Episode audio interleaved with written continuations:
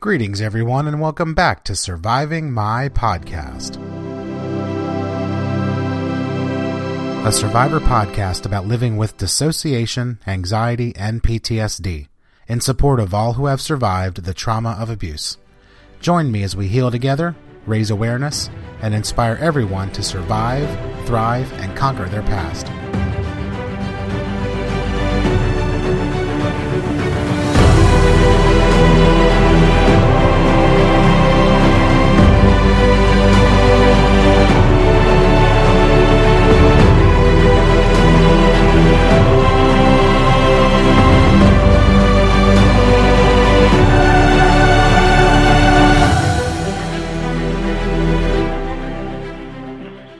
Greetings, everyone, and this is Surviving My Podcast. My name is Matt, your host, right back here for another awesome edition of the show. Thank you so much for joining me. I'm always stoked to have you here as we rock our survivor journey together. If you're a first time listener, I'm glad that you found the podcast, and I hope that you'll find it validating, encouraging, and maybe a little fun too. Be sure and check out some of my other podcasts and head over to survivingmypast.net for blog posts, videos, and so much more in support of all who have survived the trauma of abuse.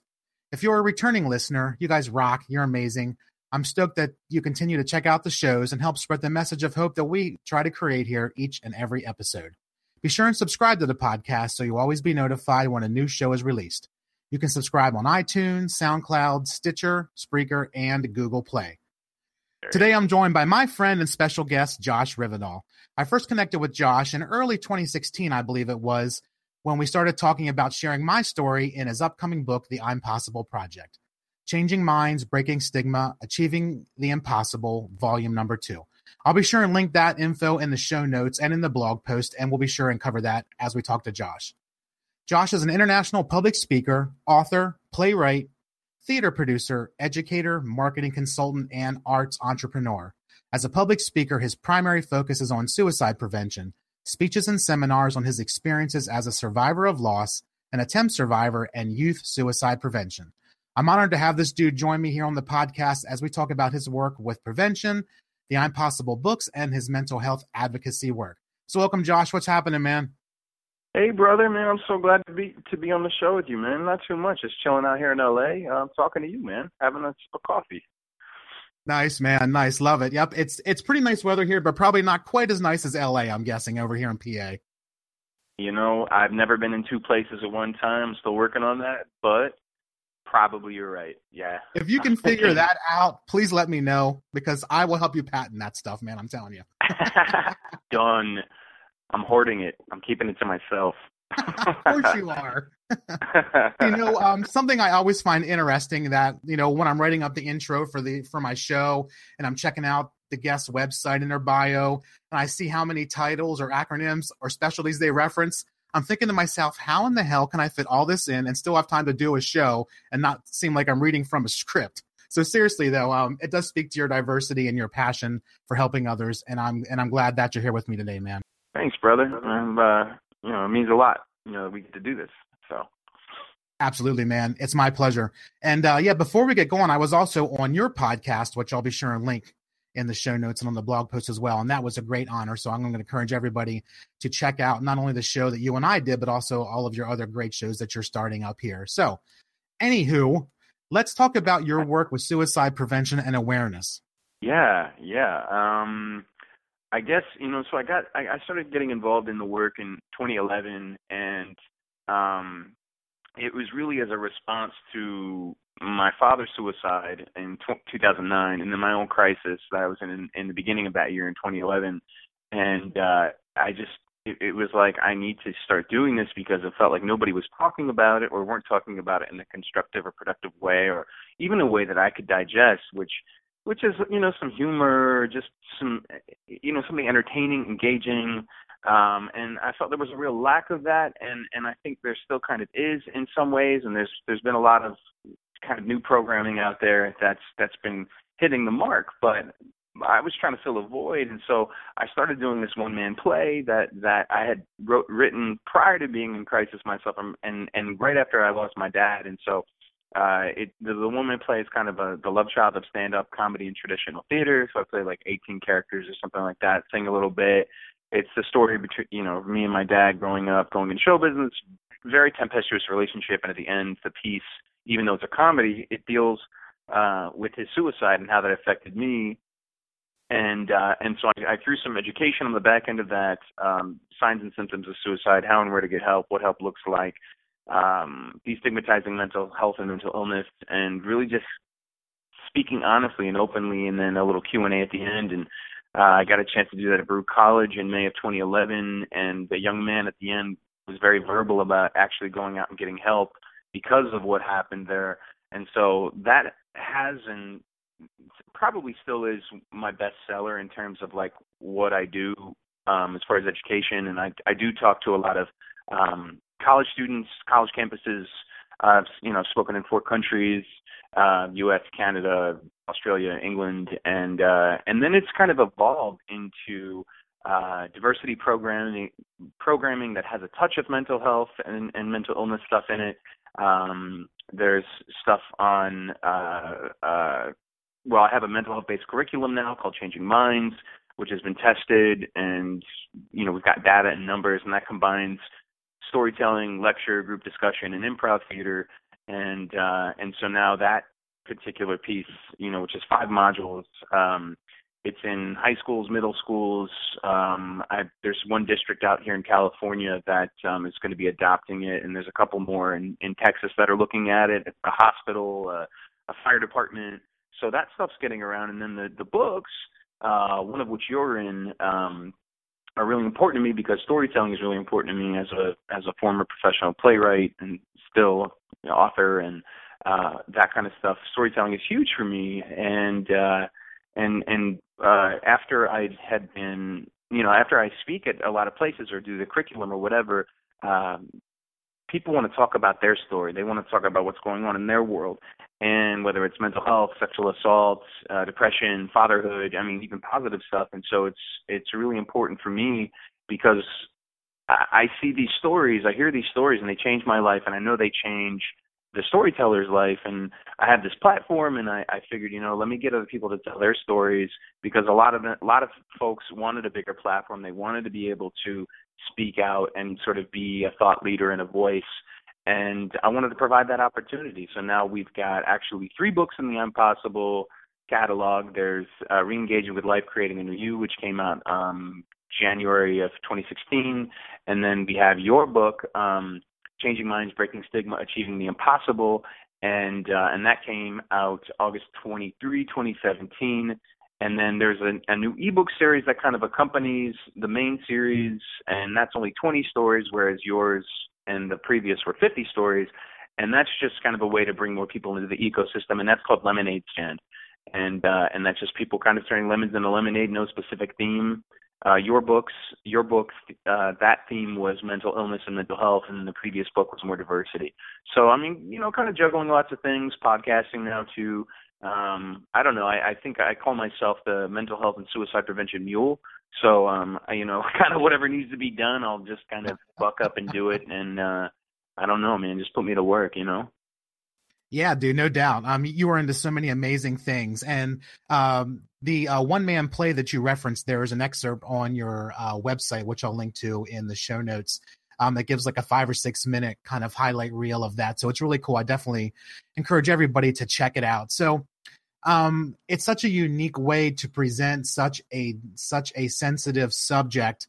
Um, and while that the subject of uh, suicide prevention and awareness is getting more and more uh, press or steam or whatever you know these days. Um, I think it's it's a great way that you present your message because it strays from the norm of the typical getting up and talking for 90 minutes and you've got you know a powerpoint presentation and some slides and that's kind of just it. But the way that you present your story with with, with using theater and I, I, think it's just amazing. So um, how is how is your story normally received when you use that type of way to to present it? Like do people really seem to get into it and really understand it and kind of take it to heart? Actually yeah they do. It's uh it's it was really this happy accident and um you know, it's just something that that people really have been connecting to, in different demographics and audiences. Like, historically black college, um, HBCU, um, uh, religious colleges. I got to speak at a at a conservative Orthodox um, university yeshiva in New York City, and youth and elderly, and I think it's just the fact that I think I'm real and honest and open, and then what we do, I, I entertain first and kind of um, just make it a little bit lighter and palatable. And then, unfortunately, a lot of people can relate because suicide effects and mental illness and mental health they they affect more people than than what's kind of statistically shown and what people are divulging and stuff. So it gives them an opportunity to kind of and an outlet to kind of own own what they've experienced without judgment and like it's like oh hey me too i'm not alone. And so i think it's been really kind of quite wonderful to connect with people in that way using theater and advocacy and education all combined into one little pot. Yeah man it's it's really amazing and i love whenever a uh, presenter really uses their their their unique talents and skill sets to bring a message that really hits home in a way that strays from the traditional type of speaker where you know you're just sitting there taking notes and you're not really fully engaged. But in yours uh, you know especially with theater you just get caught up in the moment you get caught up in the story. And just when i watched that little excerpt on your website i was like totally just enthralled with, with what you were saying and i felt really connected. And i can imagine that all of the all of the college students and other organizations and whatnot that watch it really have to feel the same way. So it's props to you for really taking such a tough subject and bringing it out in, in, in a relatable way that you know even if you're not necessarily into theater or it's not something you really understand or do a lot when you act something out and you portray it in a way that you do you're bringing your message in a way that you can understand a way that most people can relate to and I think it really just it really takes it to a whole new level, dude. Thanks, man. Um, it's it's so funny you said you might not be into theater. Like that's that's been some of the kind of I don't know irony or I, I can't think of the right word right now, but college students generally aren't uh especially college right so like they're not traditionally like exposed to live theater um just kind of what how we live right now and how media and and entertainment is consumed so I've I've had to devise ways because it's all, quite often not a requirement to show up. You know, sometimes it's a leadership thing or convocation, and so it is kind of a requirement. So I've come up with different ways to get people into the room, whether it's like, you know, food in the room, and then once they're there, they're down. You know, but it's because like, oh, I'm not into theater, so they don't quite get it. And then once we get them in the room, based on my years of experience and getting people in rooms you know, working with the the student, uh, you know, event planner or whatever, uh, you know, we'll we'll put, you know, we'll have 150, 200 people in the room, and some of whom which, you know, I just came for the free pizza, and then they're like, oh, this was cool, man. I've never seen some theater or whatever it is, you know. So it's kind of kind of fun, kind of funny, uh, just kind of riffing on that thought that you had. But anyway, moving right along. so what what college student is is going to turn down free pizza? Like, are you kidding me?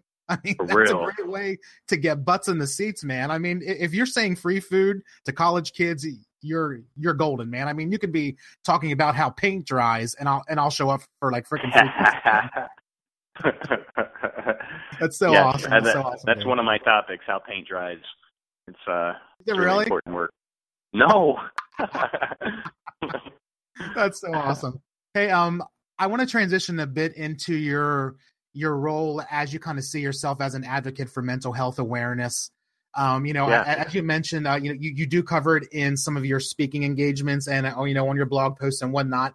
But when you're up there um, speaking in front of a group or you're writing a blog post or doing a podcast about mental health, what are you in particular t- trying to convey? Like, what is your message in terms of awareness and mental health specifically? I, I think, in a very general sense, uh, it's it's really about offering you know people this idea that they're not alone.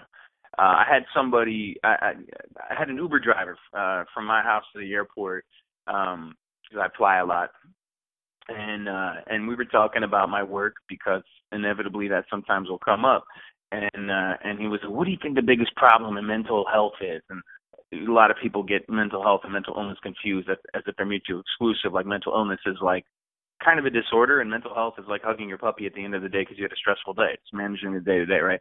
Anyways, like what is the biggest problem in mental health? Schizophrenia, depression. You know, you had some some knowledge or whatever, and I was like, honestly, nobody's talking about it. That's the thing. So like, it's my job to get people talking by doing these hopefully interesting, engaging, entertaining, um, different things that you know, whether it's the podcast, whether it's uh, doing a, a one man play, whether it's curriculum, uh, whether it's creating different kinds of media messaging. Um, it's important to, to to let people know that they can talk. Like, dude, like you can talk. Like it's okay. I know we have this machiste sort of uh society stuff about the bootstraps. We can't, you know, men can't show emotion and this and that. And it's like, yeah, and and sometimes I stigmatize myself with that stuff too. But but men, it's okay to talk. It's okay to ask for help. It's okay you know, you're not less of a man for doing that. Please come on. Um, so it's that, and then educating people on on on different things. Whether you know if it's if it's my curriculum, you know, it's like okay, so we're talking about either the basics of mental health and mental illness because people don't understand that. It's talking about coping skills, talking about what to do if you're loving someone, living with someone, or a person living with mental illness, or how, or just walking people through what it's like to be with someone who like or intervene with someone who is suicidal and and how to be there with them and how to help them and facilitate you know this idea that that you and them need to work together to get that person professional help you know that kind of a deal and making people aware of resources. And then on just on a bigger level like on a social justice level especially with the podcast especially with when i'm talking about diversity um and and different things that that happen on social media um uh i think social equity and social justice is so important you know whether that's um, you know whether that's uh, we're talking ethnicity, whether we're talking about socioeconomic status, whether we're talking about sexual assault um, and and fighting for rights or or past abuse or whatever, because that to me is is upstream of suicide prevention. Like different things, like a, a, a, kind of having the house fall down on you, so to speak, as far as a socioeconomic status. You keep trying to get up, trying to get up, and you can't, and you can't, and you can't and it seems that the whole world's against you, at some point you might get suicidal. I mean, that happens. You you've been in prison. The the, the system is sort of it's a, it's a systemic way to kind of keep people down.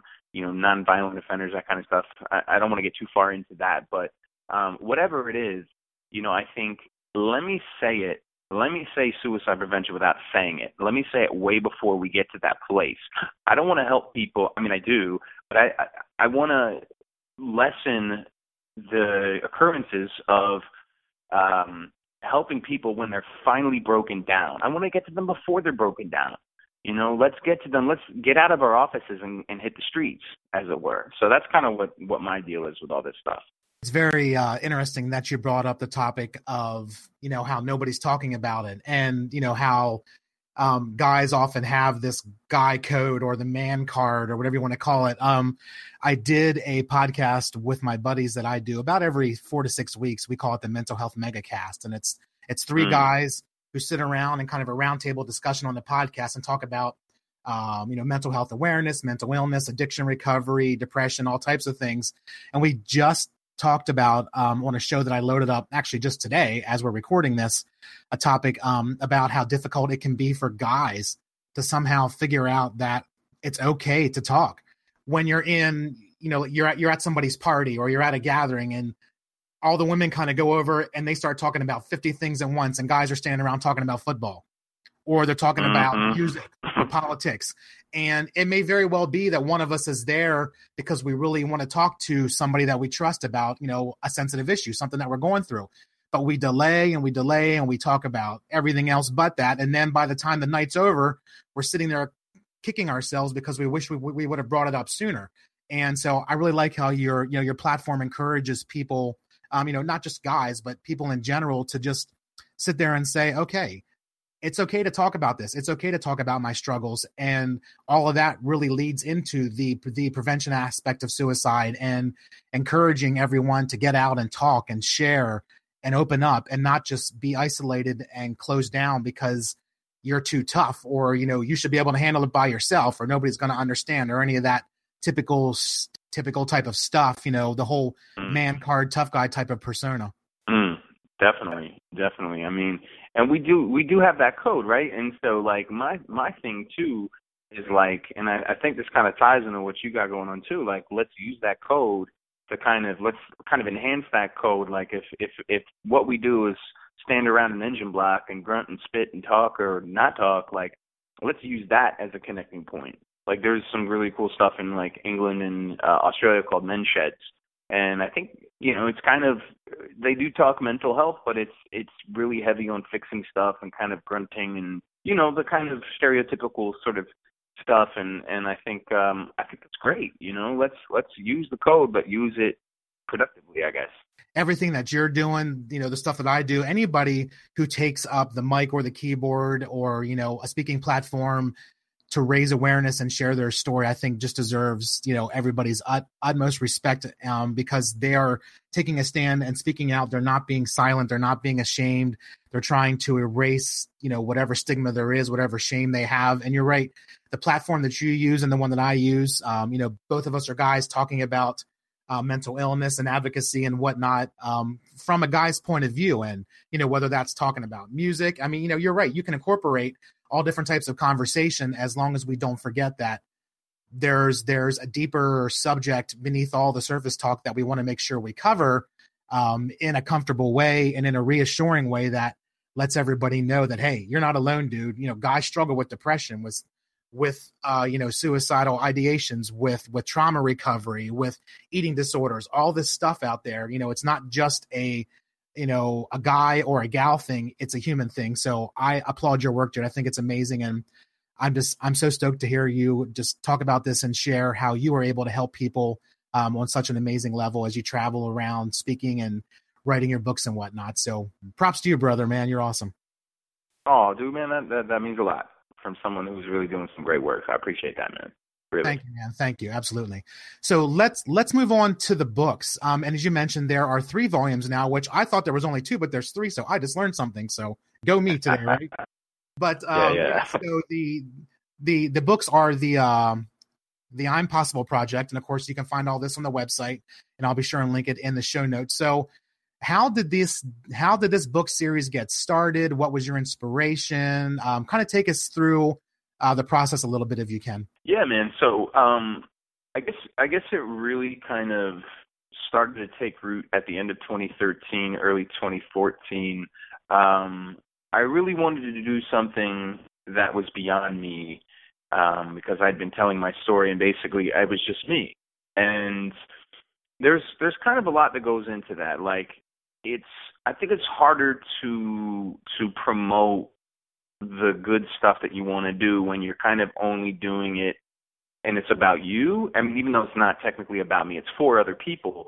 Um, I just wanted I wanted the world, you know, whoever's in my sphere of influence that like even if they were tempted to think that this was about me, it's not about me. It's not this self-aggrandizing piece. Like if if I could, you know, go be a DJ or a crossing guard or something and be out of work in this field, like fine, you know, um, that'd be great. But I love this work and I want to prevent suffering. And so um, there was another piece where I wanted to bring people into my ecosystem who I thought were interesting, kind, um, you know, were doing good work, and and and I got a chance to go to Australia, and it kind of crystallized this idea that I wanted to do because this dude who was running uh, one of the heads of this crisis line that I was um, doing some speaking work for, educating work for, um, was talking about his work in social entrepreneur in the social entrepreneur space and kind of talking about his work in Scotland and then coming to Australia and how uh you know we can get get way upstream of this kind of what I said before like we can go upstream we can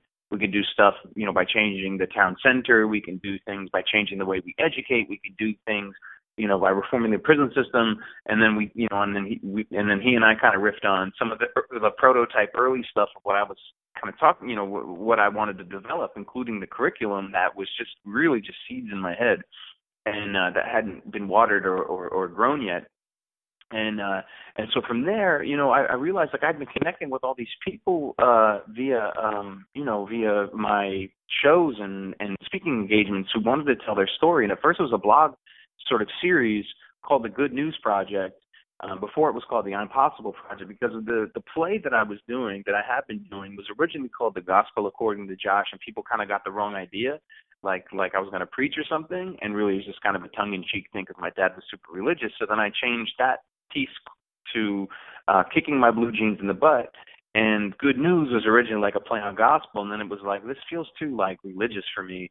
So then it was I was searching for this name, and it was I you know I'm possible, and I was like, oh this this totally works, and I was kind of shopping around to friends, testing the idea, and everybody kind of loved it. Um, and then so from blog to the next step being book or books, uh, you know I, I kind of um, somewhat somewhat inspired by this series, Chicken Soup for the Soul, but I wanted to do something a little bit grittier. I wanted to do something with more hard hitting topics, um, stuff that didn't quite seem so trite. So like in a in a sense, like I think there might be a little less mass appeal um, of what we're doing, but you know I'm incorporating new and different topics. There's going to be in going forward. There's going to be a, a book on veterans. There's going to be a, a 12 to 19 like teenager book.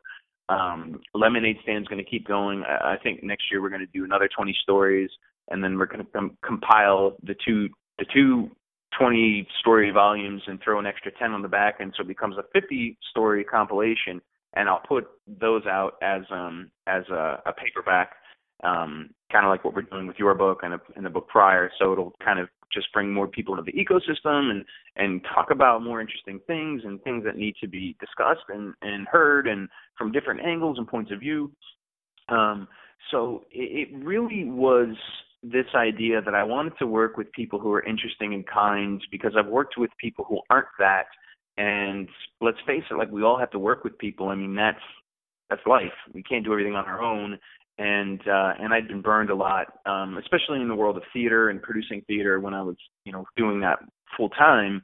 And now I'm doing this full time, and I work for myself. And and uh, and so I get a chance to choose who I want to work with. And I'm too damn old to be working with people when I I don't want to work with or I'm tired of or whatever. So I wanted to bring people in uh, in that ecosystem. I also wanted you know people to kind of take ownership of this project too, this the I'm Possible project. Like take ownership of it, like whatever that means to you.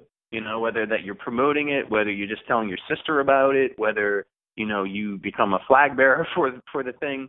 Um, and or you know whether it complements the existing project that you've got going on and it becomes some kind of a partnership or a friendly sort of a thing whatever you know you we can dress this up and dress it down so people feel like uh they have some ownership of this piece you know some some emotional ownership of it and uh and it's it's you know it's it's been ticking upward. Uh i've been doing this for six and a half almost seven years. Um and uh it's it's been an interesting journey to say the least. I always find it amazing whenever I hear somebody mention something that kind of hits home, and that is you mentioned how you were sharing your blog posts and stuff, and um, then you started getting into the the world of sharing other people's stories, and it's amazing how you know uh, people can relate to your own story, and you know it helps them feel like they're not alone to hear somebody else talk about, it, especially a guy. But then when you start sharing other people's stories and giving them a platform, I mean, oh my god, dude, it just blows up. I know when I first started surviving my past, it, it, was originally just like a little therapy blog for myself. I was telling my story, my struggles. I was writing four or five posts a week. I'm, you know, I'm feeling this. I'm struggling with that. This sucks. That's horrible. And mm-hmm. you know, people people were relating to it, and they were you know enjoying hearing somebody talk about it. But then I, when I started getting the idea of allowing other people to share their story as a guest blogger, it just goes absolutely. I mean, it just blows up in such an amazing way because you are you are harnessing that power of sharing your story and not being ashamed and speaking out and giving other people a voice that maybe they maybe they wouldn't normally have because they aren't you know they don't have a blog or they're not you know in a position to go out and speak somewhere. So the book uh you know as as you mentioned i'm in volume 2 which i i am so honored to be in there. So thank you again. And the way that you allow people to share your story in a very raw real way a very kind of gritty not so fluffy, everything's nice and awesome, but a real down to earth way is just it's it's it's an incredible way to uh to present your message and the message of others. Thanks, brother. I appreciate that. I appreciate that. I mean, the the the authentic voice I think is really important. I I don't know if I mentioned that, but I did say like it, I don't want it to be like trite, you know, kind of sometimes I feel like some of the chicken soup stuff is even though they they're very valid and good and all that. But um uh, I wanted to when I'm editing these stories. I play, you know, I, I I curate the content and then I edit it and then I'll set it in for copy editor. But I'm the thematic editor, meaning like we might flip paragraphs, we might you know uh, put more dialogue in the story or whatever. I want it to flow, but I don't want it to sound like me. So um, that's really important. But I also, if it needs to be gritty, if it needs to be a little unpolished, that's cool too. And I I even instruct my copy editor, which which made it take a little bit longer because they're doing line edits. They're like, well, the subject and verb don't agree. I'm like, that in that sentence, that's okay because this is why. And you know, I want to sound authentic and real. And so uh, sometimes it, it it reads more the way people talk than the way what's kind of considered proper, you know, AP style guide kind of writing. But um, I'm cool with that, and I think I think people have been appreciating that. So uh, just kind of want to riff on that idea uh, for you or with you. Yeah. Oh, absolutely, yeah, and that's the way that you know uh, anybody who reads my blog post, I write how I talk, and I do podcasts how I talk. And when somebody sends me a story, um, I mean, other than fixing the basic, perhaps you know, uh, spelling errors or something, I mean, I largely leave it the way they send it because I want it to be their voice mm. coming from their perspective, the way that they talk, the way that they see themselves in the world. And I that really really just helps create that atmosphere of connecting with somebody to where yeah, maybe the, you know, the subject and the verb don't go together or maybe this paragraph was a little too long or maybe they used some type of slang or a different type of vernacular that maybe isn't quite the ABC way how to do it, but it's how they are and it's how they talk and it's the way they see the world. So who am I to try and change their voice, man? Right? Dude, you're Matt Pappas. You can do whatever you want. What are you yeah, talking about? Okay. Don't you know who you are? Yes. yes Don't yes, you know, know who I am? Well, damn. Thank you for reminding me. I had t- totally forgotten. Um, but yeah, uh, um, the last thing I want to get to here um, is a new segment that I'm starting on the podcast, and it's just kind of sharing like an interesting fact or something that people might not know about you. And I was on your website, which is joshuarivedal.com. And of course, I'll put that down below. Um, and there's a section called Fun Facts About Josh, which is on your About mm. I, I, was I was reading through them and I'm th- and and I see stuff I'm like that's cool that's cool what the hell's this so I'm looking and it says he used to serve in the Civil Air Patrol in sixth and seventh grades and nearly became a pilot until he discovered his fear of heights. So I kind of maybe have an idea of what a Civil Air Patrol is, but how do you get into that in like sixth grade, dude? Like, come on. um, well, it, it really started when I wanted to become a ninja. No, um, you know, I had, I had some, I had some some kids that I grew up with that I looked up to. They were a couple years older than me, and uh, and I was kind of really into the military at the time. Um, and and and they were talking about being pilots, and so I was like, oh, this sounds cool. Like I, I think that could be really something for me. And I was looking to, to kind of, you know, for some place to belong and to connect. And so the Civil Air Patrol really is is what that means. That uh, it's the it's the civilian uh, auxiliary to the Air Force. Meaning, so in like World War II, they didn't work with the Air Force. They actually helped the Coast Guard kind of maintain some of the uh, you know, some of the coastline or whatever. I mean, it, it really is civilian. I mean, you know, we wore uniforms. It was like playing GI Joe. Like, uh, we would go like once a week, and uh, we'd wear um, to the meetings. We'd wear like um, camo and boots, and have you know very typical. Like, I mean, it was uh, had to be pressed, starched, you know, ironed. Um, we had ranks. Um, I think I was like uh, like a, a, a tech sergeant. I think so. I think I was I had five stripes and then it would have been like master sergeant, and then maybe something else, and then they had their own like this the, the the first thing the first jump to being an officer and actually what's cool about that is once you become an officer in in that sort of realm uh you it's like one of four or one of two sort of pieces of the puzzle you need to get into the air force academy. So if you want to get like a commission coming out of uh you know coming out of college or whatever that kind of a deal. Um, but I, so I, I was involved with it for for almost two years, and I went to this thing called encampment, which is like one of the first things you got to do that's outside of your own little home troop or whatever. And we were based on McGuire Air Force Base in Fort Dix in New Jersey, and uh and and so this encampment deal is like bringing people i think it was really from most of the state of new jersey that were doing civil air patrol so wherever these other places were. There was a lot of people there. I was like 12 maybe, and I had one of my the kids that I looked up to um was doing stuff on a very high level within that organization.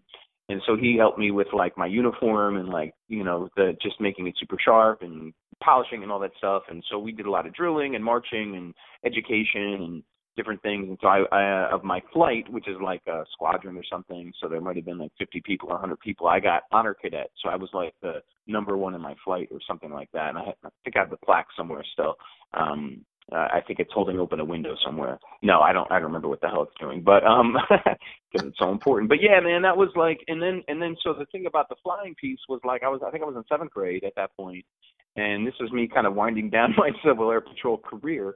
Um, was uh we got you know uh, I don't know how many of us, twenty of us, whatever, went into this in this hangar that had um uh, you know, like uh, twin propeller Cessnas and and very small planes, and uh, and and it was me and a buddy of mine that I grew up with, and uh, and so inside the hangar there's pool, there's everything, whatever, you know, people vending machines and this and that, people hanging out, and then he and I were going to get into one of us was going to get in the front, one of us was going to get in the back. I can't remember what. And the thing starts moving. I'm like, oh hell no. And so I get out, man, because it, it was like a tiny plane. It was tiny, you know, and I'd never flown before anywhere. Like I'd never flown commercial or anything. And uh and and so it scared the hell out of me. And and ironically, if you don't mind, like another thirty seconds, um, as an adult, like maybe a year ago, last summer, I had to take um a plane from uh Cape Girardeau to or I'm sorry, from St. Louis to Cape Girardeau, which is St. Louis to St. Louis and Cape Girardeau is like southeastern Missouri, tiny area and I didn't realize when I bought my flight that the only fleet that goes down there are these tiny single or double propeller airplanes. So I get there and they start putting the luggage in the nose of the plane. And then they're like, well, we need to wait again when we kind of transfer between terminals. And I'm like, what, what do you mean? What, in case I ate something? Like, what are you talking about? Like, it was really strange. Like, it had to be a very specific wait. And we get, there's like eight of us in the plane my knees are basically in earlobes of the of the co-pilot because we're that close. And um and we go up and and it's really hot and whatever. And so we start we get to where we got to go but we're circling for a minute. And then the pilot turns around and is like hey guess what? So um the left side landing gear isn't coming down. We've been trying for a while and it's not coming down and it won't come down. And we'll circle like one or two other times. And i actually found out they were circling really because they were waiting for the fire department and the police department to show up on the on the landing strip and dude turns around and he's trying to be cool and explaining me things like, so, um, you know, who's got who's taking care of the little guy in the back? Because it was like an eight year old in the back, and I'm like, who's taking care of the old dude in the front? You know, me. oh and God, I'm, I'm like nervous, and I hold this lady's hand, and I'm thinking like we're gonna land on one piece, like one one wheel or whatever. It turns out there's three. There's a front, then there's a right and a left and the back. So I was like, we didn't. I mean, we just landed on the front and the right um wheel and we were fine. It ended up being fine, but it scared the hell out of me. And then I was supposed to take that flight back, but somebody, uh, you know, on the way back, but somebody drove me up uh, instead. But so kind of ironic that I didn't want to go on that plane. I was scared of flying, and I fly all the time commercially. And then here I am, kind of picking up where I left off in seventh grade, and my worst fears come true. You know, kind of funny and ironic. But that's my Civil Air Patrol plus adult story. I love it, man. I'm telling you, I would be scared out of my mind. I know. Just to kind of piggyback real quick, about four or five years ago for my birthday, um, my wife at the time took me to uh, there's a there's a, a, local small airfield about 20 minutes from my house, and once a year they do like an open house. You know, you can ride helicopters and airplanes and whatnot, and and so we we were checking out some of the old warplanes that were there. You know, they had some bombers and they had uh, a P 51 Mustang and all that, and they were giving rides from the local pilots. So she got me a ride on this little single engine Cessna, this little blue and white plane and now mm. I had flown, you know, I, I, had flown in, you know, jets before and commercially from time to time, but never on a small plane. So I'm like, ah, oh, this will be cool. It was like a 30 minute tour around this, you know, the city or whatever. So we take off, or so first of all, like we climb in and there's no leg room. Oh, it's oh, no. hot as hell. I'm like five inches from the pilot who's on my left. And, you know, um, my wife and son are, are right behind me. And so he takes off and, you know, it's not too bad, but after about 10 minutes into the flight, we start getting turbulence and like the whole damn plane is shaking. And I'm like, oh my God, are you oh, kidding? Hell no. I'm like, there's no way. I'm like, get me out of here. So mm-hmm. I, I went into this like full on panic mode where like my hands were were like just clenched onto the seat, you know, what I was sitting on. And like um my wife said that I turned like total pale white, like I lost all color. And then when we landed, it was this resounding thud of like, okay, we're, we're on the ground. I think I literally got out and kissed the ground when I was done. Like I'm telling you, I swear to God. and that's how Matt got his cold sore, everyone. No. That's exactly right. I'm like, oh my God. So I have not since flown in anything um uh, smaller than like a, a, a commercial jet. Now I don't fly that often, but when I do, I'm like, if there is some kind of a layover or or changing flights, it better be on a jet. I swear to God. But oh word, yep, right I on. feel you on that, man. I am not playing. I totally got you in that, man. That's awesome, Josh. This has been incredible. I appreciate you coming on the show and sharing some of your insight and, and your platform and some of your stories. Um, why don't we go ahead and wrap up? You can tell everybody where to find you on social media, on your website, how to get the books, and all that good stuff. Sure. Yeah. Awesome, man. Thank you. Um, you can find me. I mean, I guess the main website is the I'm Possible Project website. So that's I A M Possible. So like I am possible. So I A M Possible Project.com. Uh, you can find the podcast at that link slash podcast. Uh, the books are um, slash one slash two slash lemonade. Um, you can find me on my personal site, joshuarivedal.com. I, that needs a little love, so don't put down that haterade for a second when you go there. And um, uh, social media, Twitter, Joshua.rivedal. Um, uh, there's at I underscore M possible P R O J. Um, I'm on Facebook at uh, Josh, I think Josh Rivedal or Josh Rivedal, something like that. So I don't know, just just you know, go to my site or whatever. Um, there's a contact form that goes straight to my email. So you know, I, I'm cool, man. I, I love hearing from people. So um, don't hesitate to reach out. Thanks again for listening to Surviving My Podcast, sponsored by SurvivingMyPast.net, a blog about my life with dissociation, anxiety, and PTSD, and in support of all who have survived the trauma of abuse. This podcast or any resources sponsored by SurvivingMyPast.net should not be considered as therapy or professional medical help. If you are in crisis, I encourage you to seek out the services of a mental health or physical health professional. I also encourage you to check out online crisis support from sites like RAINN.org, 1in6.org, and The Samaritans. If you would like to be a guest on a future podcast, just contact me anytime through email, matt at survivingmypast.net, or use the contact forms on the blog. Thank you again for your support and encouragement, and always know that you rock. Talk to you soon.